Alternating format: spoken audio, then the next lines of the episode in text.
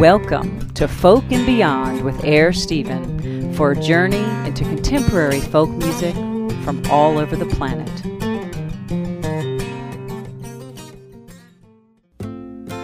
This is multi-million album selling folk singer Andy Friedman, and you're listening to 91.1 WTJU Charlottesville, the sound choice in Central Virginia. Maybe I exaggerated too much. I should have said multi-hundred thousand album selling. Dozen album selling. multi-album selling folk songwriter Andy Friedman. Oh yeah. Well, well, old Pennsylvania late fall. Well, well, old Pennsylvania late fall. Got the heat turned up so high you can smell the wall. Orange leaves outside, dry logs along the drive. Orange leaves outside, dry logs along the drive. Bruce Hornsby in the range, playing on the little hi fi. Mom is taking a nap, wrapped up in an Aztec sun. Mom is taking a nap, wrapped up in an Aztec sun. Telephone and grooves, black as the night left to come.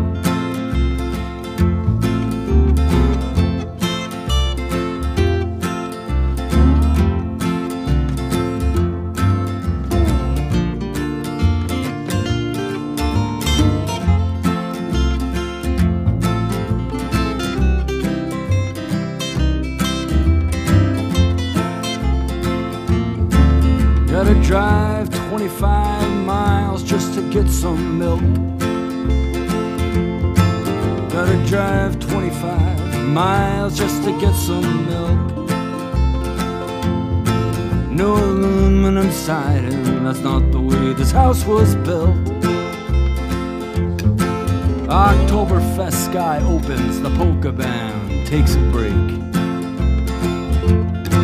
Oktoberfest sky opens, the polka band takes a break. Rain beating on the tent, shooting polka dots on top of the lake. I don't live there anymore, but I guess from there I'll always be. I don't live there anymore, but I guess from there I'll always be. Got a box full of pictures and a head full of hemlock tree.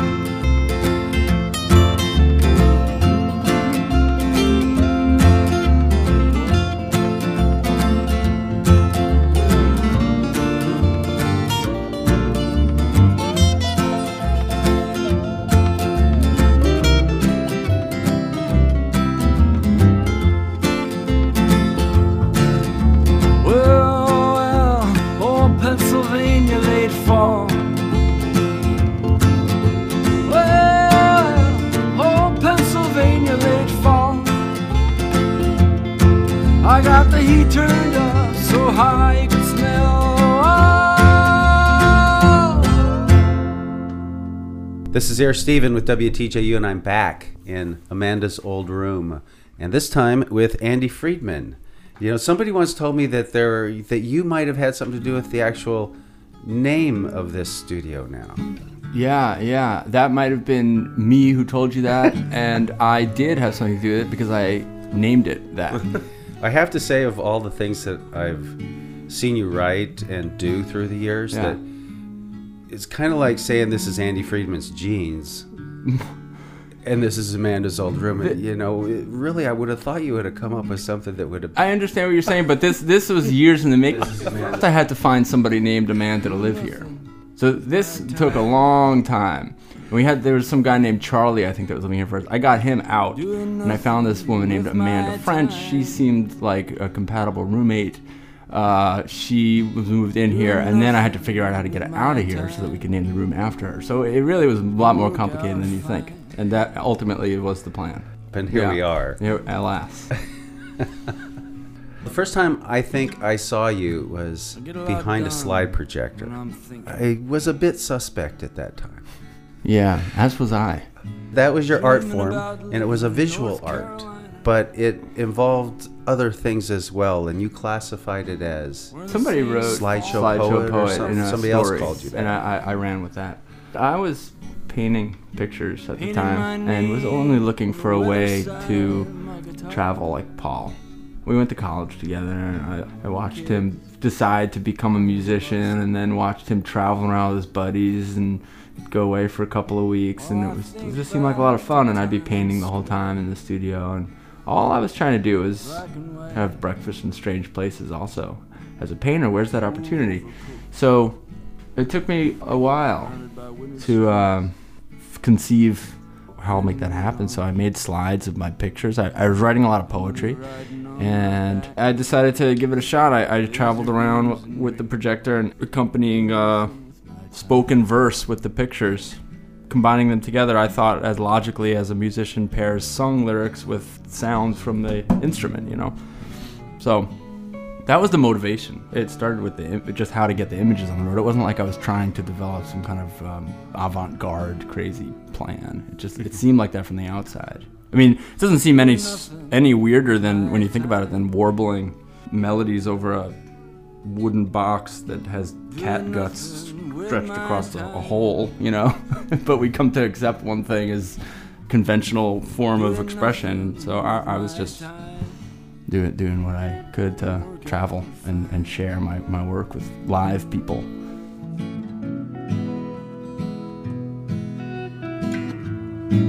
I get a lot done when I'm drinking. Drinking up an empty room in a solid town. While a red stage light catches me waiting at the bar. Empty blues, empty hallways. But a woman I met in another city. Brought her friends, she tracked me down. Now the room is a few more years. Some gasoline shot a drunken dream. Some blood, some money, doing nothing with my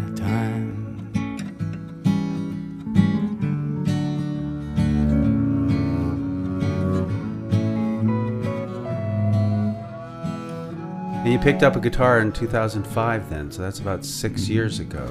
Well, I picked up a guitar in 2002, but then promptly put it back down. I didn't even strum. So the first time I picked it up and actually played was 2005.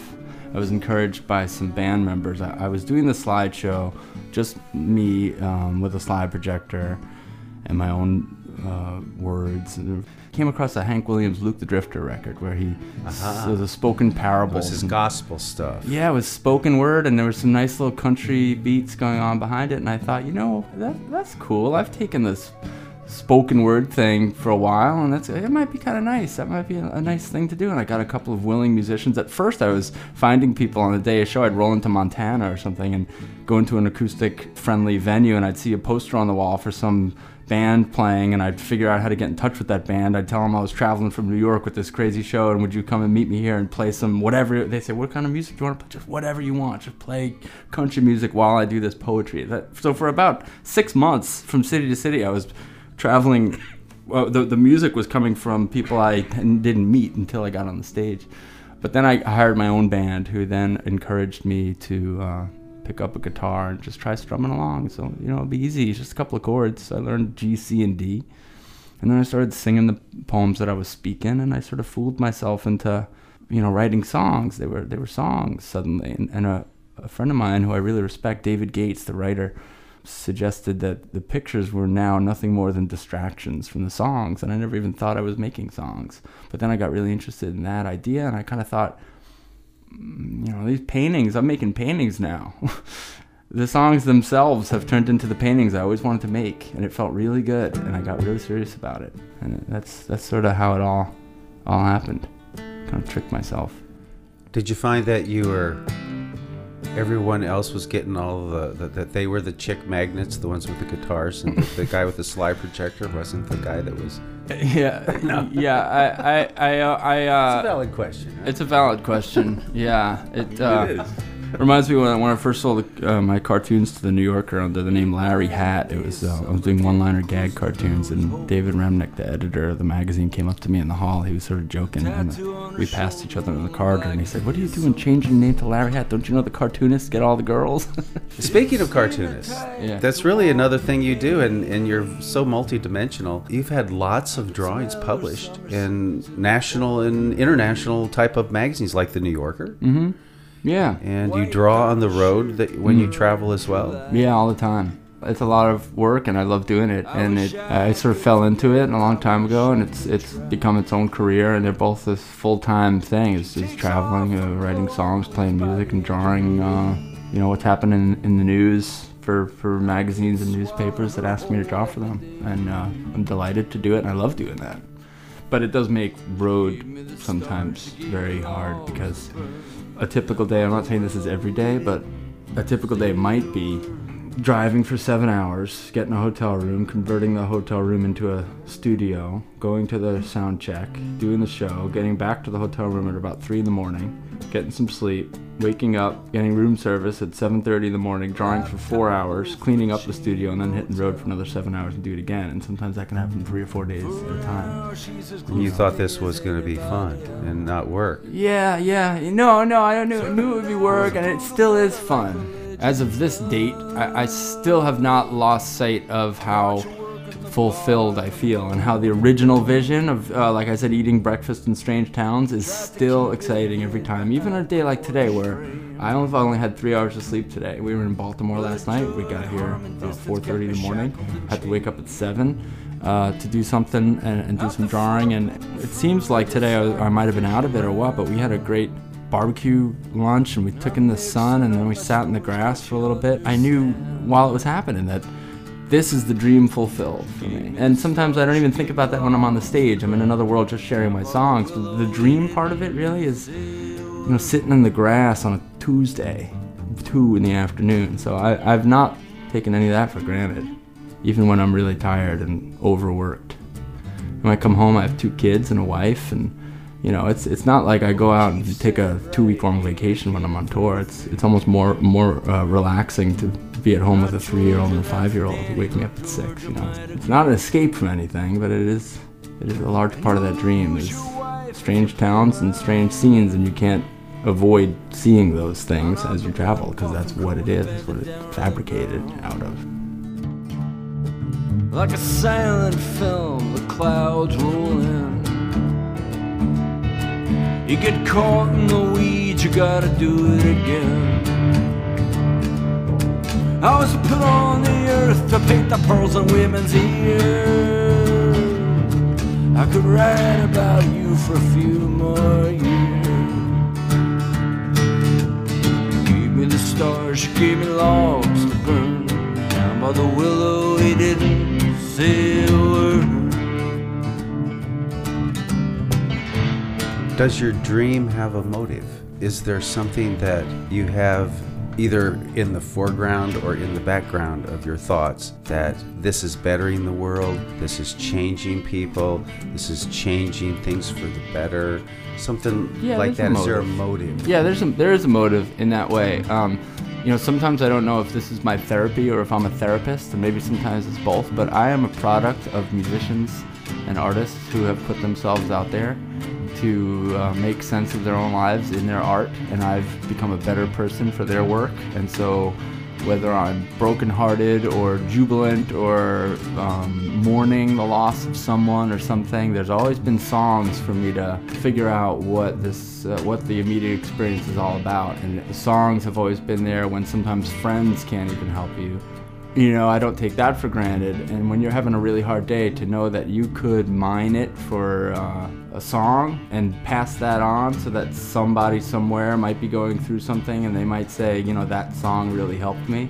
There's, you know, you get this little secret wonderful smile uh, that I can't help but feel because I figure like the formula's working. I'm a product of that, and then it blossomed into its own thing, and now somebody else is using it, and they're gonna take that and pass it on. And it sounds very, it might sound a little trite or cliche for me to say this, and it might sound like, oh, he's just saying that. That's not. That's too perfect. But it's really true. I mean, it's no different than the religious experience. There's questions that need answers. We don't have all the answers. We turn to wherever we can to find answers. I think congregate as a people and pass things on and deliver sermons and make sense of things and read prayer books and sing songs. So in a certain way, you know, like I say, I don't know if sometimes I'm in the place of worship or, whether I'm the preacher, but maybe probably both. We're probably all a little bit of both at times. And that, that's definitely a motive. I think of that a lot when I travel. Whether there's 150 people in the room listening or, or two, I never discount the fact that one of those people might really need these songs. And if that's the case, that's what I'm here for. When there's only one in the audience, they have a whole lot of responsibility to pay attention. Well, they're usually running sound, yeah. so they have to pay attention. Do you want to play us a song? I'd love to, and I guess you know what? Um, that might be a great segue to the first song on the new record. The, the new record is called "Laser Beams and Dreams," and it sort of uh, deals exactly with the things I was just talking about. Um, I tried to explain to my grandfather before he, he passed away. He was concerned that I that I had never found religion, and I was trying to explain to him that I did. And so I wrote a song based on this this uh, this conversation and, and letter that I wrote to him. And and why don't you introduce to yeah, us? Yeah, I'd love to. This is uh, Mr. David Goodrich right here. Hello, everybody. Uh, Goody and I made the record together with uh, Stephan Crump, who's back in Brooklyn, the, the bass player. Um, all right, Goody? Yes.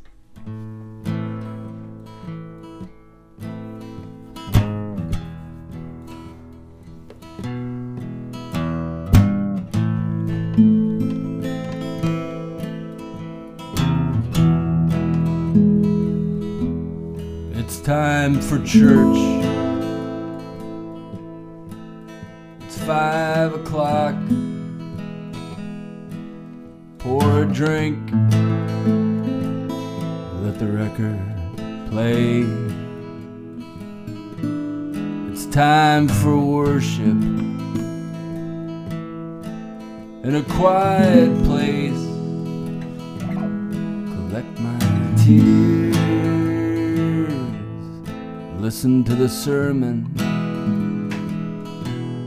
Ward off all fear. Pour another. Do it again. It's Sunday evening. The sky is Brooklyn Dodger blue. The cars already moved. I'm staying in.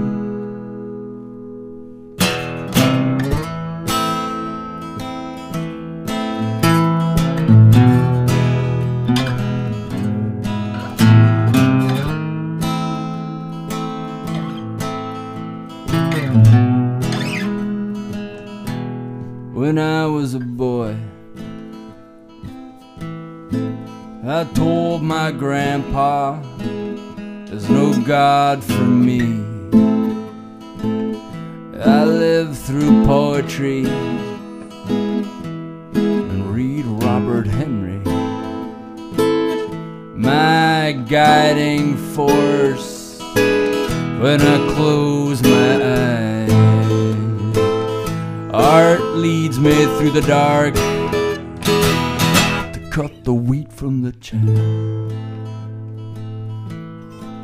To find pure religion, I need it like Sunday.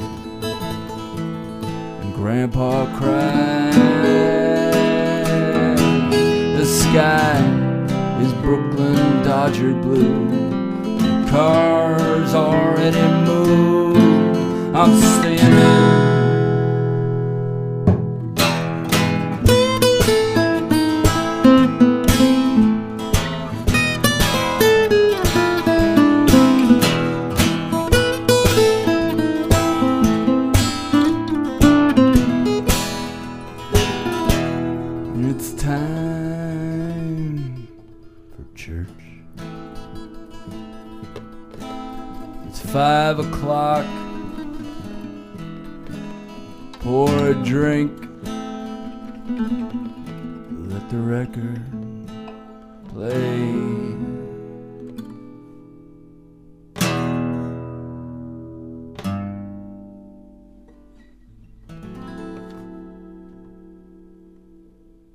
Time for church, the opening cutoff of Laser Beams and Dreams, the brand new CDs on City Salvage Records, produced by Andy and David right here in this room as well. Yeah, and Stephan, you know, I, I was originally hired to produce the record, but as it got going along, it really was clear that no one person was really producing it. We were really all accepting responsibility for capturing of the moment. Does Stephan always play upright bass? no, he or- plays electric as well. Yeah, I think that's what I always saw him play with Jen in, in her trio. Yeah, and he plays, you know, upright. He's a really um, well accomplished upright player in his own music that he has out with the uh, Rosetta Trio. It's really fantastic. Uh-huh.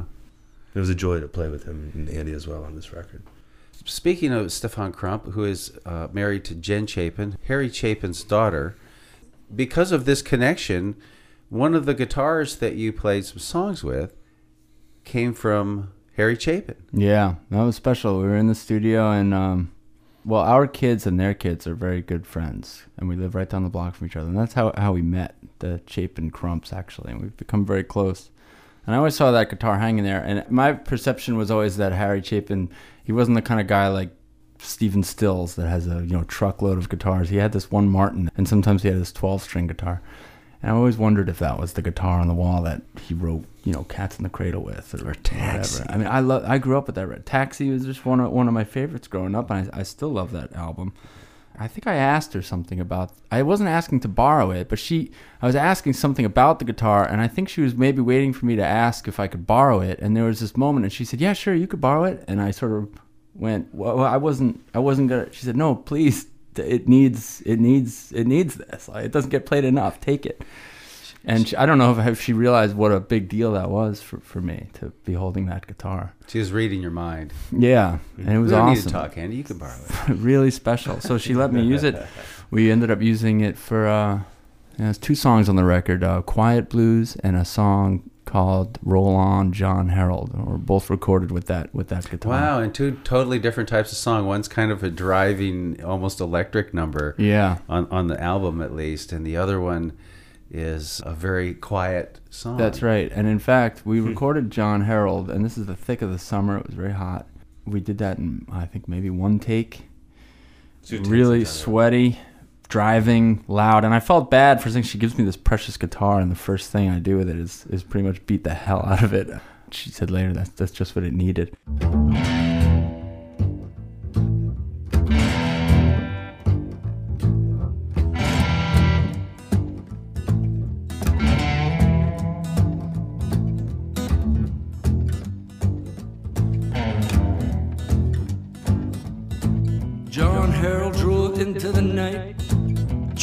Herald drove into the night. Headed north on 87 to his rented log cabin. The club owner put up a fight. The curtains on his windows were thin. Sun bleached the memorabilia within. John ate oatmeal from a bowl and his clothes were too small. And he drove a white Nissan sedan. Roll on, roll on, John Herald, roll on. Roll on, John Herald, roll on. Roll on,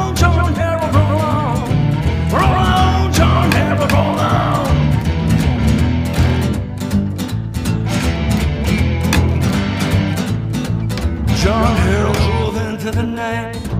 John Herald drove into the night. After the show, he had to go. The club owner put up a fight. The Greenbrier Boys were a band from New York City Pan America. I wanted to shake John's hand, you gotta understand. John was there when it all hit the fan. Roll on, roll on, John Herald, roll on. Roll on, John Herald, roll on.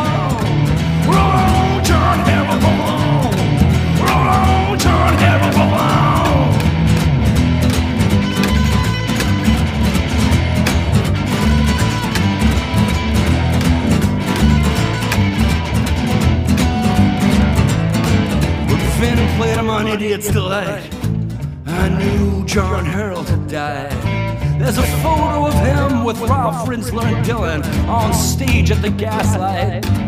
John didn't have kids or a wife, and that club owner didn't treat him right. I wonder who drives his car, who plays John's guitar. John Herald drove in and then,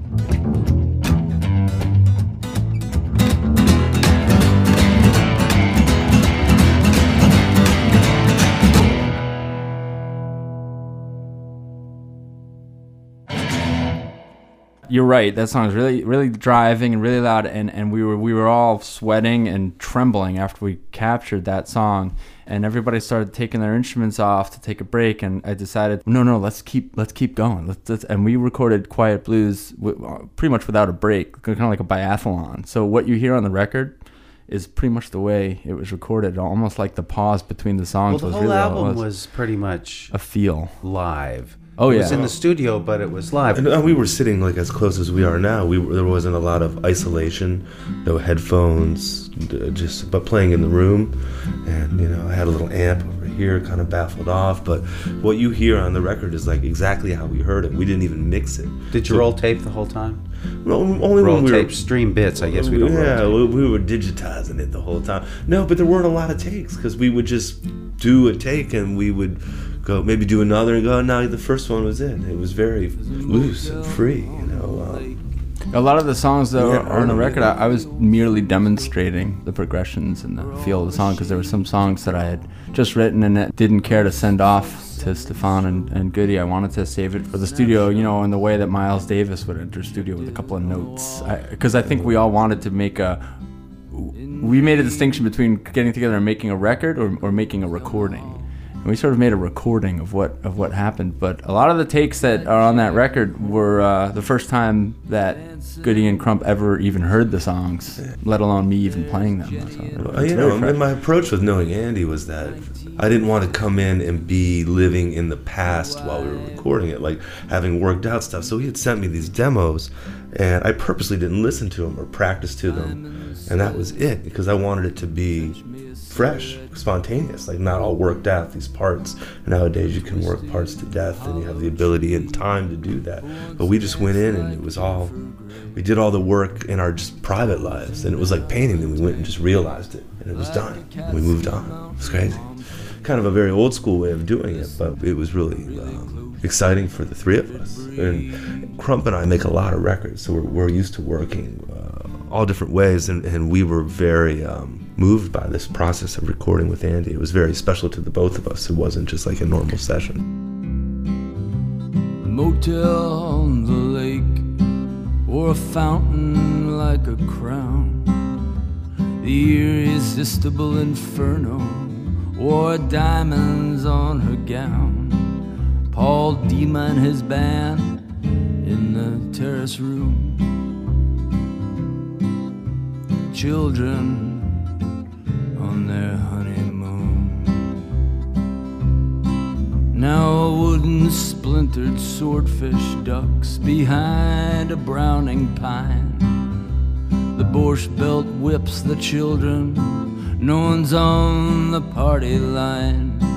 Benny's boats sail off in a row. Nothing plays at the hippodrome and a twisted hollow tree who once danced like Jennifer Grey is frozen now and tangled like a Catskill mountain Pompeii. Listen really close and you can hear it breathe.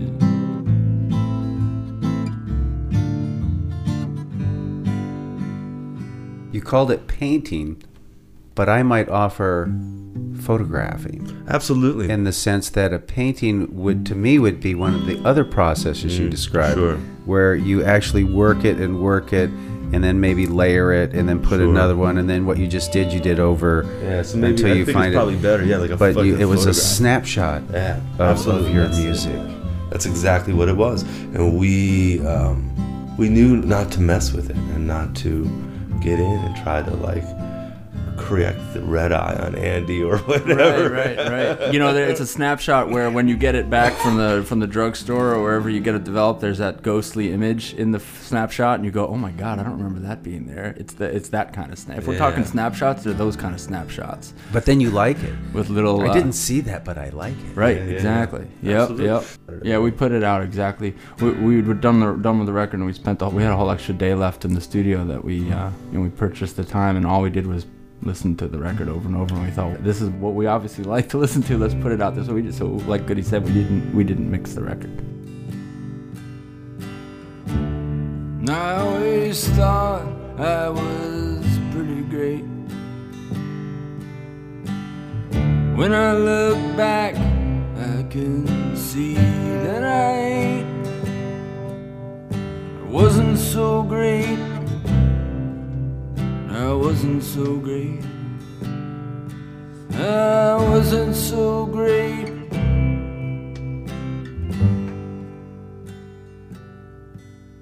In terms of what I'm doing today,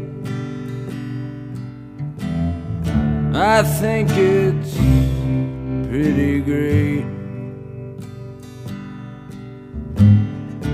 To whether or not it is, I suppose I'll have to wait.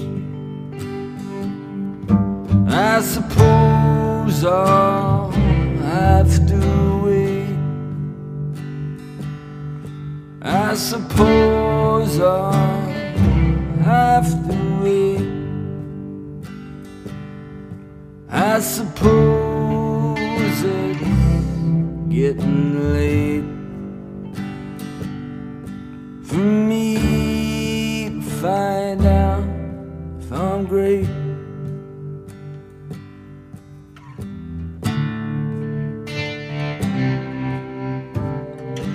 You're listening to Andy Friedman on WTJU. Do you find yourself intimidated in a certain sense of I know that well, when I play guitar, I'm a simple guitar player. I know lots of chords and I play guitar and it's guitar but and if I have other musicians around me that are really good musicians, it becomes way more than I can do myself, but yet I always have a certain bit of self-loathing to the fact that I'm not a musician in the sense of of a player. Right. But you from you're the songwriter.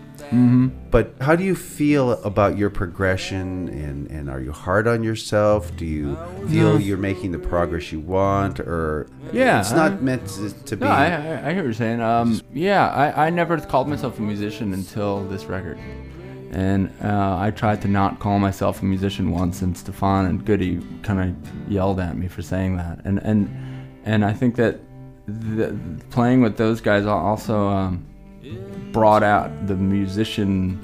Look, musician is a relative term. You know, I, I'm not Rachmaninoff. I, I don't have the facility that uh, Goody has. You know, and I can't read or write music. And It's a, it's a, sometimes music can be just a sense of feel, and um, And uh, to me, a musician is almost a profession. It's a if you can make your living at it, then you're a musician. oh, then I'm definitely a musician. Being a player is a different thing. right, right. As far well, as in I mean, I work. You know, you know. Um, well, yeah, or you could say maybe if I didn't call myself a musician, but I, I mean, I play about 90 or 100 shows a year around the country for, you know, I, you could be called a professional performer too. Right. But, um, but this is the first, and I said it last night actually after throwing Baltimore, talking to some people. I, I- what comes out of my mouth now is the I say things like, "This is the first time I ever felt like I was actually making music." On a stage rather than singing my songs or expressing myself or sharing my poetry. These are all valid things and all things that I were, was doing. But this this latest development in my own personal evolution or development or progress as a human or whatever you want to call it is for me you know i feel like i'm making music like the sounds now have um, a purpose unto themselves uh, you know if that answers any, any question. But at the same time, if we're all getting together and jamming and, and everybody's playing songs, I'm the first to bow out. I don't, I don't, and I have a vast record collection. I know all the songs everyone's singing, but I don't, I didn't grow up listening to the Beatles and emulating them and trying to do what they did and memorize songs and or, nor did I do it with Hank Williams. You know, I can't even probably sing "I'll Fly Away" right now if you asked me to. I, I couldn't do it. I know the songs. You know, on that token, sometimes it's frustrating. Uh, you know, I don't, ha- I can't just jump in. I only know my songs. It's making me curious as I learning other how to play other songs. But I, so there's some things I can do and some things you can't. And I think the, the pursuit in anyone in, in anyone's life maybe is just sort of embrace that reality. There's some things one can do, some things you can't, some things are in c- your control, some things are not, and you decide what you're gonna care about and what you're not gonna care about. I'm going home.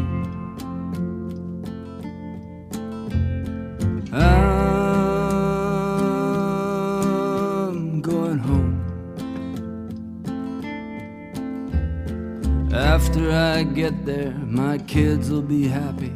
I hope they don't hate me because I've been gone. I hope they might travel the road that might call to their own happy children after I'm gone. Going home.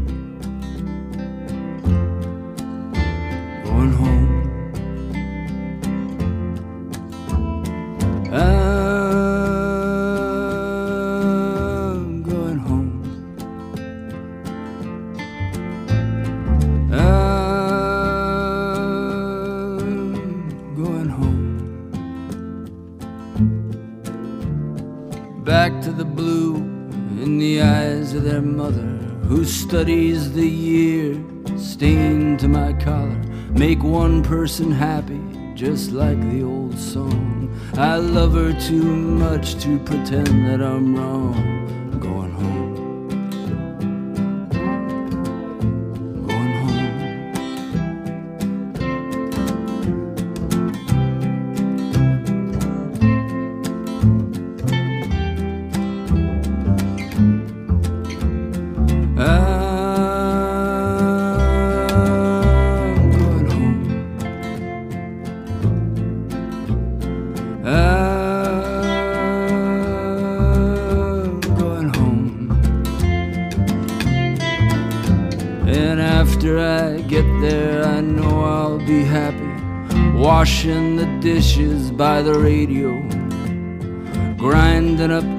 Coffee and buying up stoop sales, and sleeping on the most comfortable mattress in the world. Going.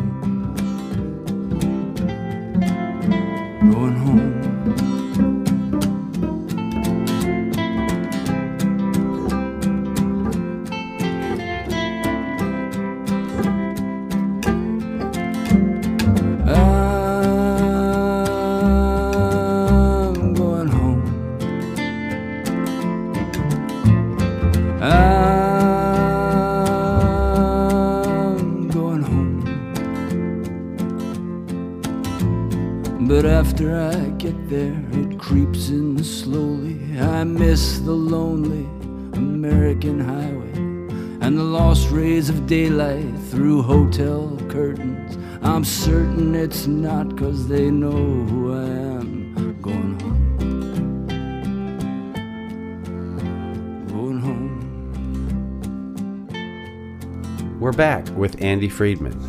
Do you use all the songs you write, or do you have 20, 50 that you don't even? No, yeah, there's some I don't didn't make the really touch. Yeah, there's some I don't touch, or some that took me, uh, you know, that are halfway there towards what you know, some of their uh, sketches of other songs or, or what. I don't write. I don't lock myself in a room and write. I write by keeping a notebook and writing down one word at a time if that's what's interesting And as I drive, sometimes a little line will come into my head. I just write it down. I don't think about it. I don't think about what it might mean or how it might sound in a song. And after a couple of months, I look at all these little one-liners, and then I start to weave it together like a tapestry. Like uh, Furry Lewis once said, his method was thinking of things and rhyming them up. It's pretty utilitarian, and that's the purpose. For me, it should be easy. Life is really hard, you know. And I did the whole academic uh, approach to art, you know, painting, making pictures that took three years to make, and and that was fun and served its purpose. But I've gotten very interested in, you know, life is hard. Art should be easy, and that's an easy thing to believe in, but a hard thing to trust. And Ah. so the result is usually something worthwhile because we're all filled with a lot of self doubt. So I try and make it as easy and honest as I can. Do you find yourself revisiting your old poetry or your older spoken words to see if there's songs you missed? Yeah, now That sometimes. you're putting things to music. Sometimes I did that with Taken Man, the, the first record I ever made, which we made right here in the, in this room. The first thing I ever put out was a book of Polaroid photos, pencil drawings, and a 35-page poem. And the book was called Drawings and Other Failures, which I, I you know, is now one of out of print. But oh yeah, Yes. Cool. Well, uh, yeah, it's a little pocket-sized thing. I'm glad you have that. And um, uh, you know, so a lot of the first songs were culled from that 35-page poem. I bet you if you if you went back, you, should you'd back and take a recognize some lines from Taken Man. And then uh, the book after that was called Future Blues, and it was a collection of Polaroid photos that were paired with little one-liners. And a lot of those one-liners are the song "Searchers," uh, "Brooklyn Boogie," which is I think the third song on Taken Man. There's a lot, you know. So so yeah, I did that at a point, and then I. Like a junk shop, I sort of picked it clean. So I, I haven't gone back to that in a long time, and it's this is a long time ago already. So I've sort of moved past those. But there was Ah. a time that I was I was definitely doing that. Interesting. Can you play us another tune from? Yeah. You can play it from new album when you haven't released it all yet, or even Quiet Blues or something. You, you want to hear Quiet Blues? I can play Quiet Blues for you. Yeah, I think Quiet Blues would be great. All right. All right, I got to request it.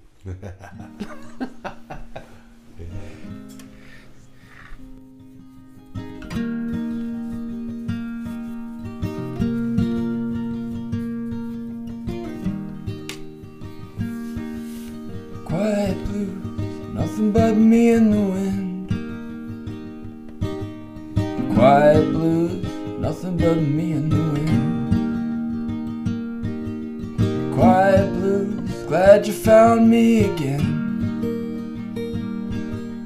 Quiet blues, listen what it sings to me. Quiet blues, listen what it sings to me. Quiet blues, four minutes and 33. Cicadas in the night doing who knows where or when. Cicadas in the night doing who knows where or when. Moonlight shimmers like a mirror ball in a gym.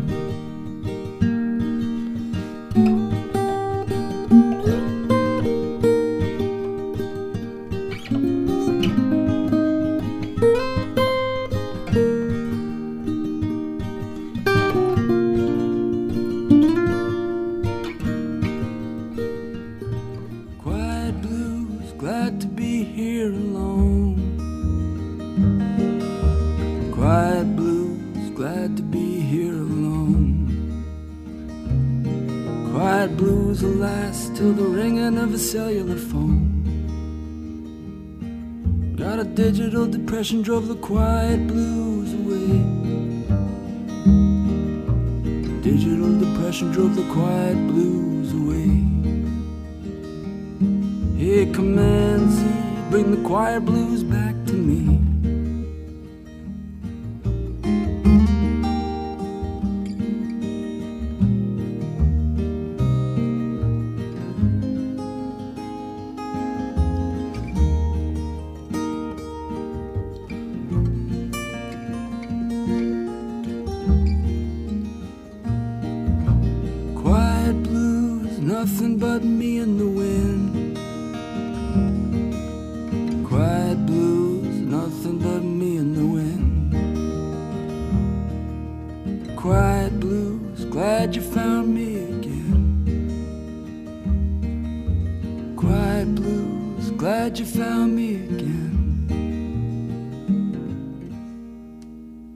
Quiet Blues from Laser Beams and Dreams, Andy Friedman and David Goodrich performing for you here in Amanda's old room on the road. This is Air Steven.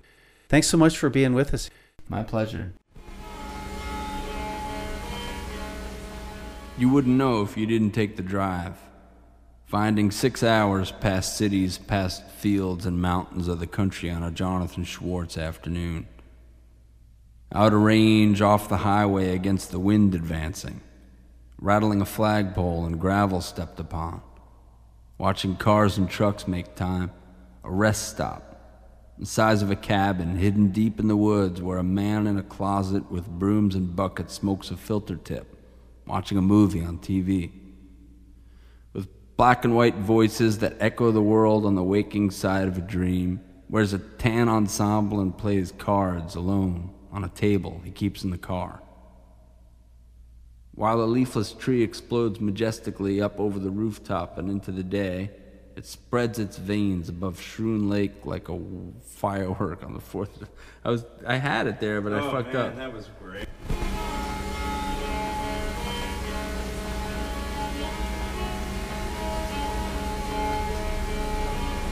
Such a line. If you didn't take the drive, you wouldn't know this was happening on a bright weekend day. But then who knows what I missed at home.